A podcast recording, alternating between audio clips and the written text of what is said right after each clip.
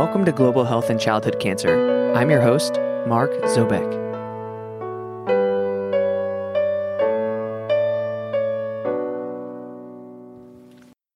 Hello, everybody.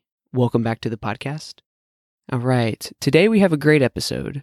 Today we will be speaking with Dr. Jennifer Geel, who is a pediatric oncologist in Johannesburg, South Africa.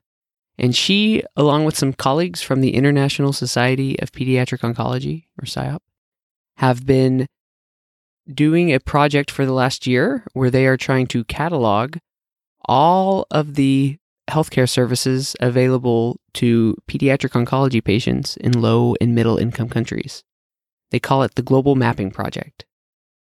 So, as you could imagine, this is a fairly large scale project. They're literally trying to get information from the ends of the earth about where kids in any country may find care. And they started with focusing on Africa. So today we'll hear their results uh, so far, what they found for oncology care that is available in Africa. And then we will also hear their next steps. They plan to focus their efforts next in Central and South America. So um, I think it's a really fascinating project, a really, really important project. And so I think you will enjoy hearing about it.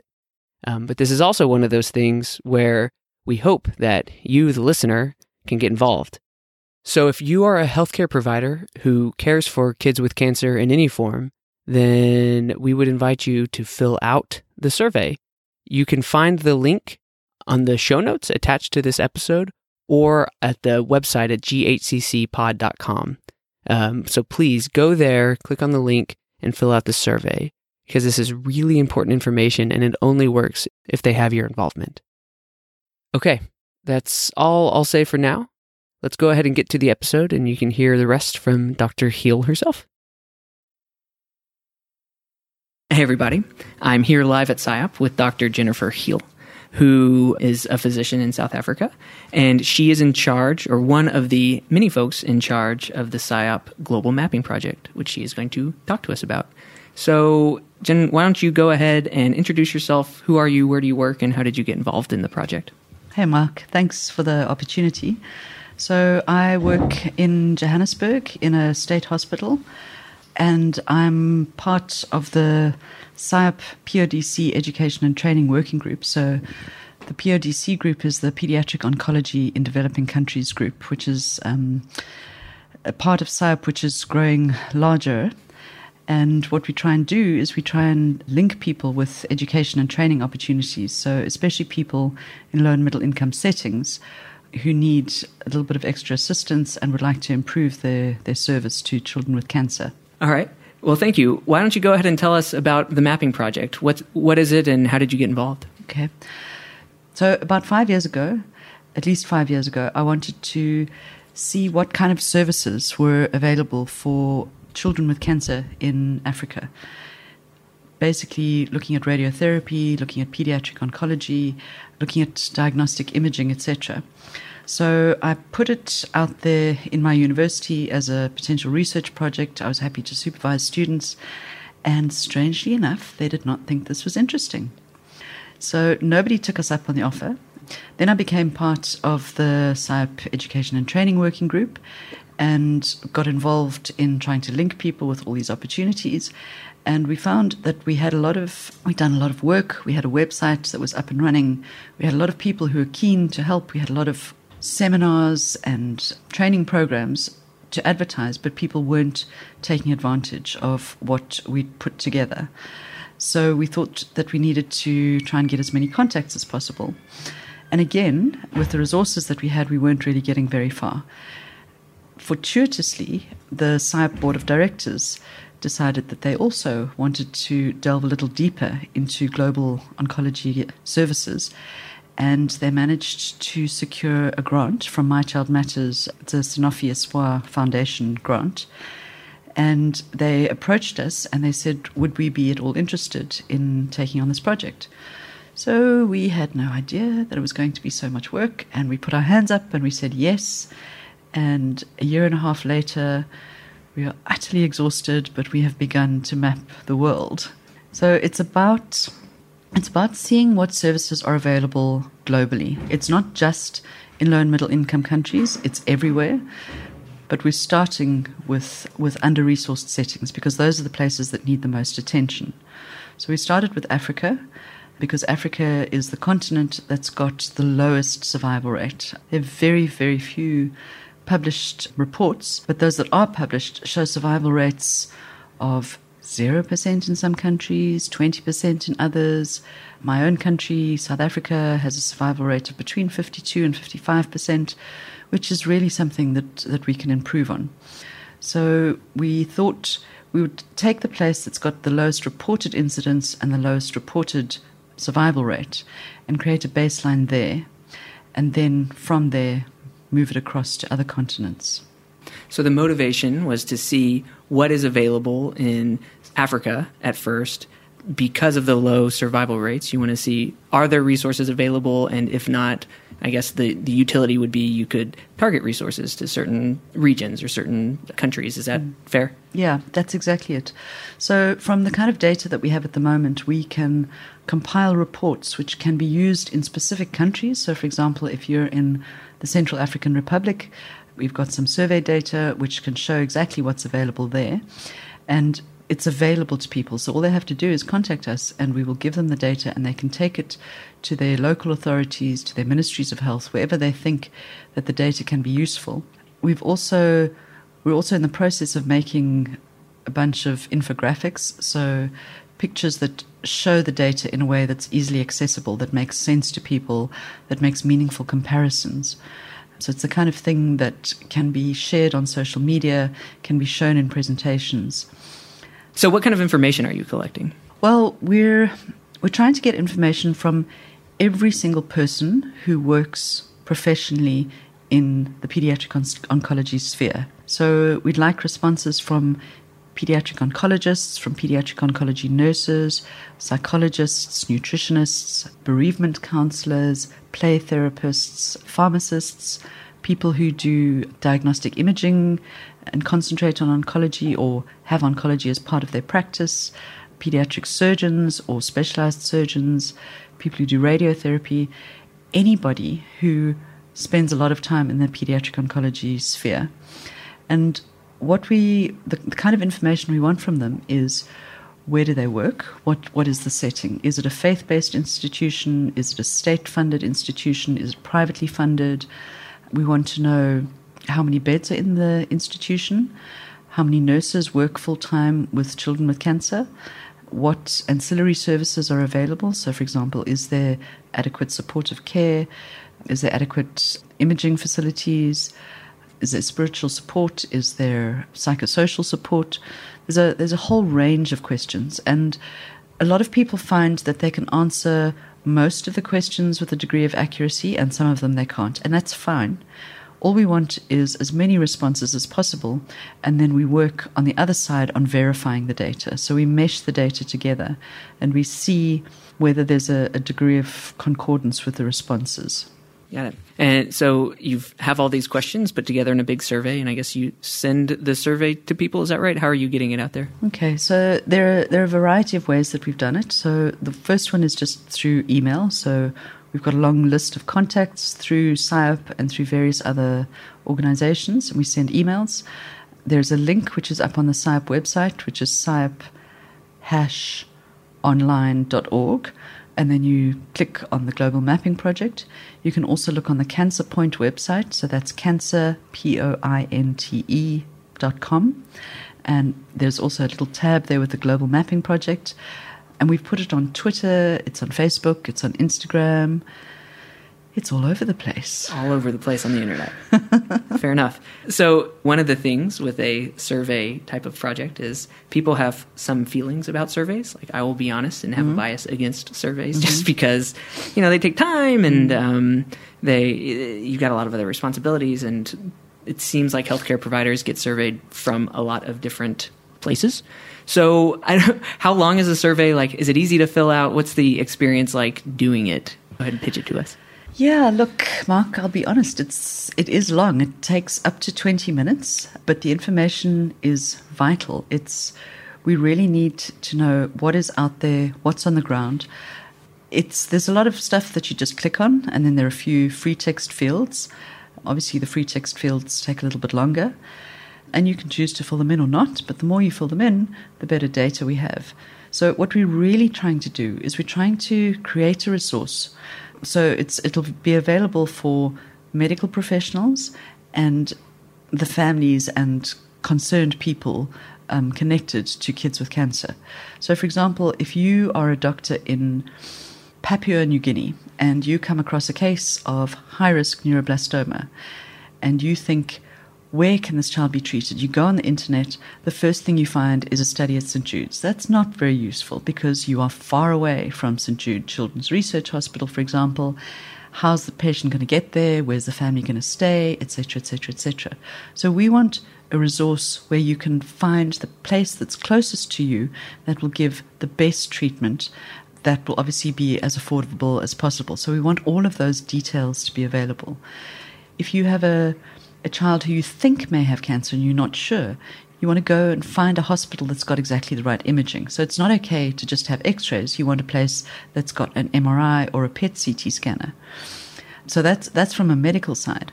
And from a, from a patient family side, people do their research on the internet. That's how they find things nowadays. And that information is often not out there, and parents will do whatever it takes to get their child the best possible treatment. So we want to give them the best possible opportunity to find the best possible treatment for their children. We want it all to be in one place.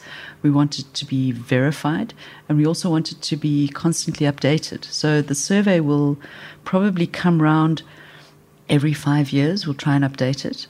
So we've done one continent. We'll probably do another continent in the next year. If we really manage to finesse the, the process, we might get a third continent before another year is up. But it, it takes time. It takes time for people to fill it in, but it's only 20 minutes from their side. From our side, it's years of work. And it, it really is an investment in improving services for kids with cancer. Yeah.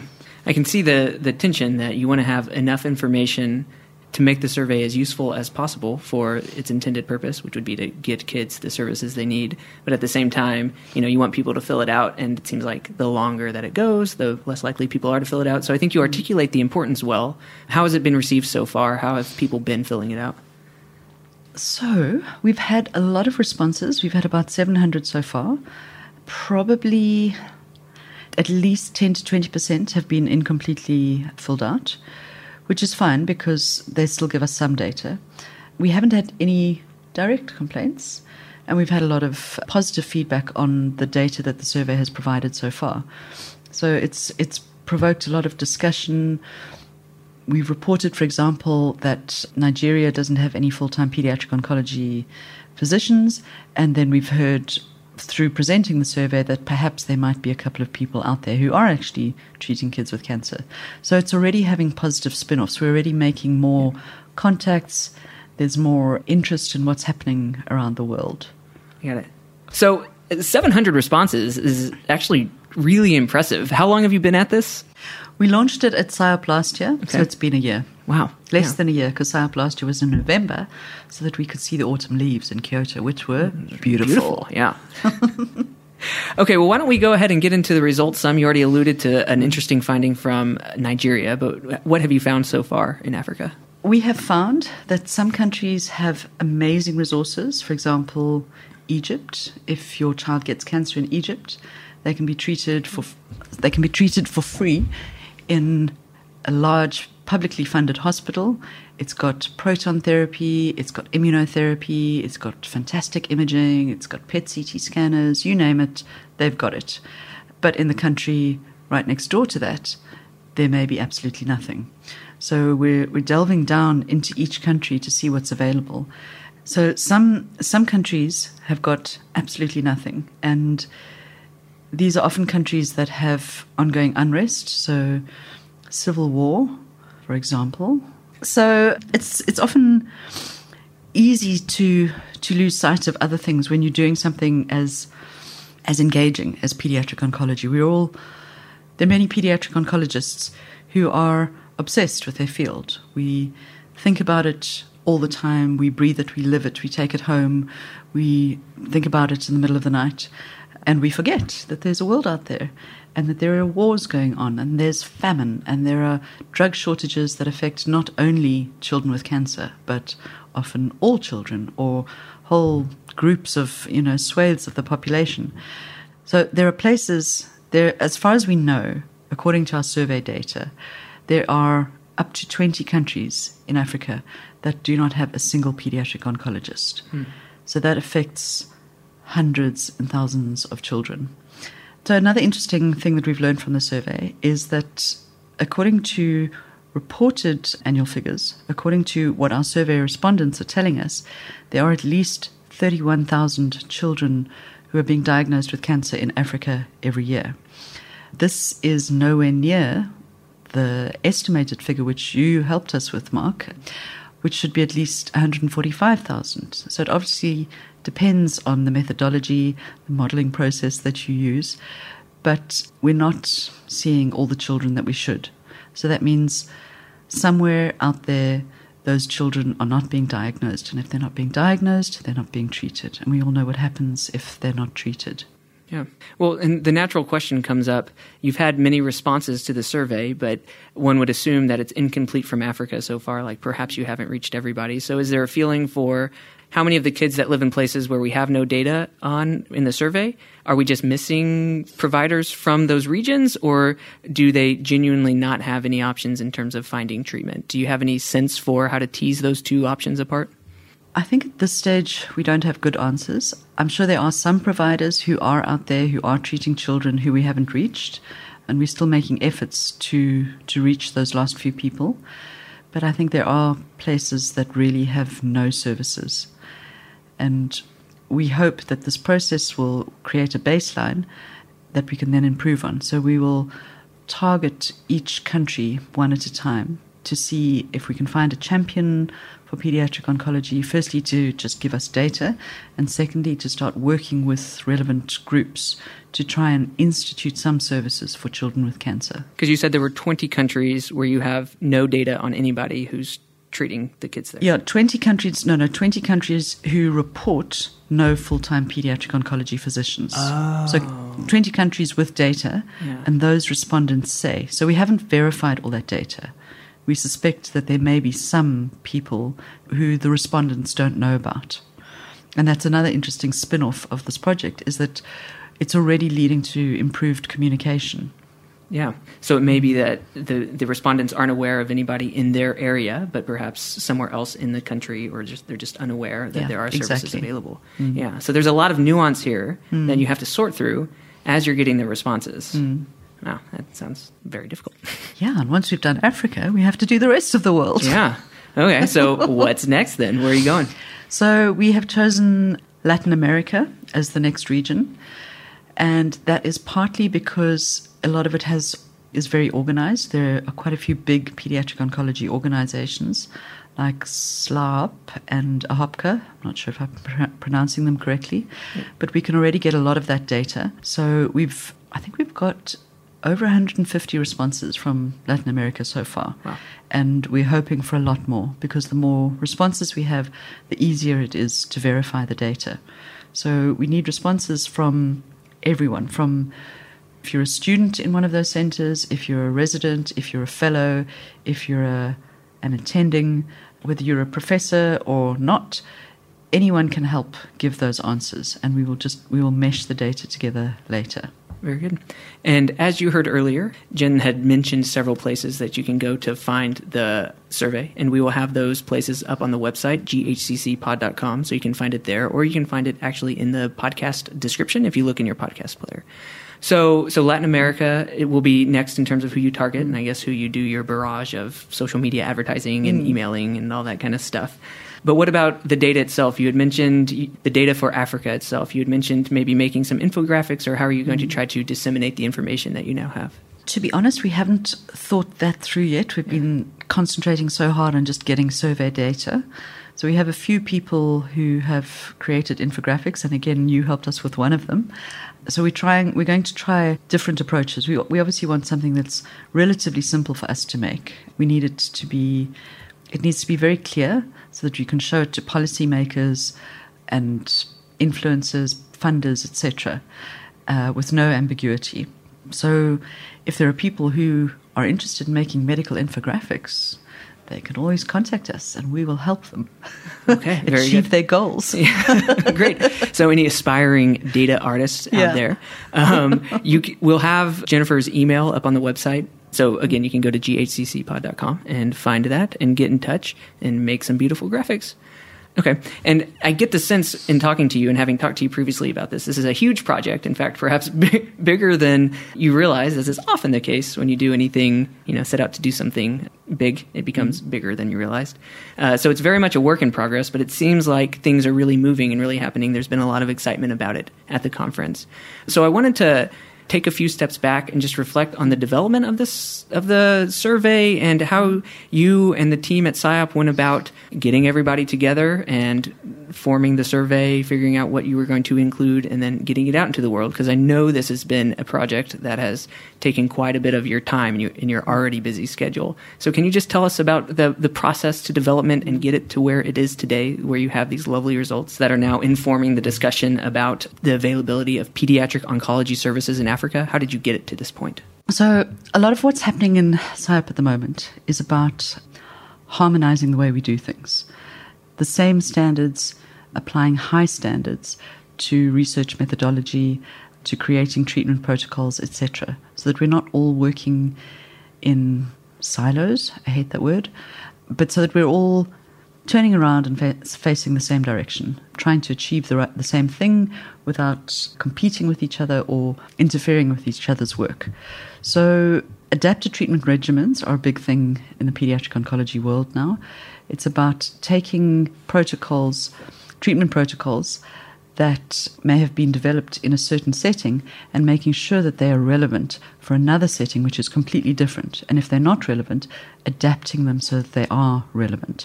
So that the introduction of su- such a protocol doesn't negatively impact on the local population and especially on survival rates, as often happens when you just transplant a protocol from one place to another. So, along those lines, a number of people who are leaders in our field put together a very important article, and it's called A Framework to Develop Adapted Treatment Regimens to Manage Pediatric Cancer in Low and Middle Income Countries.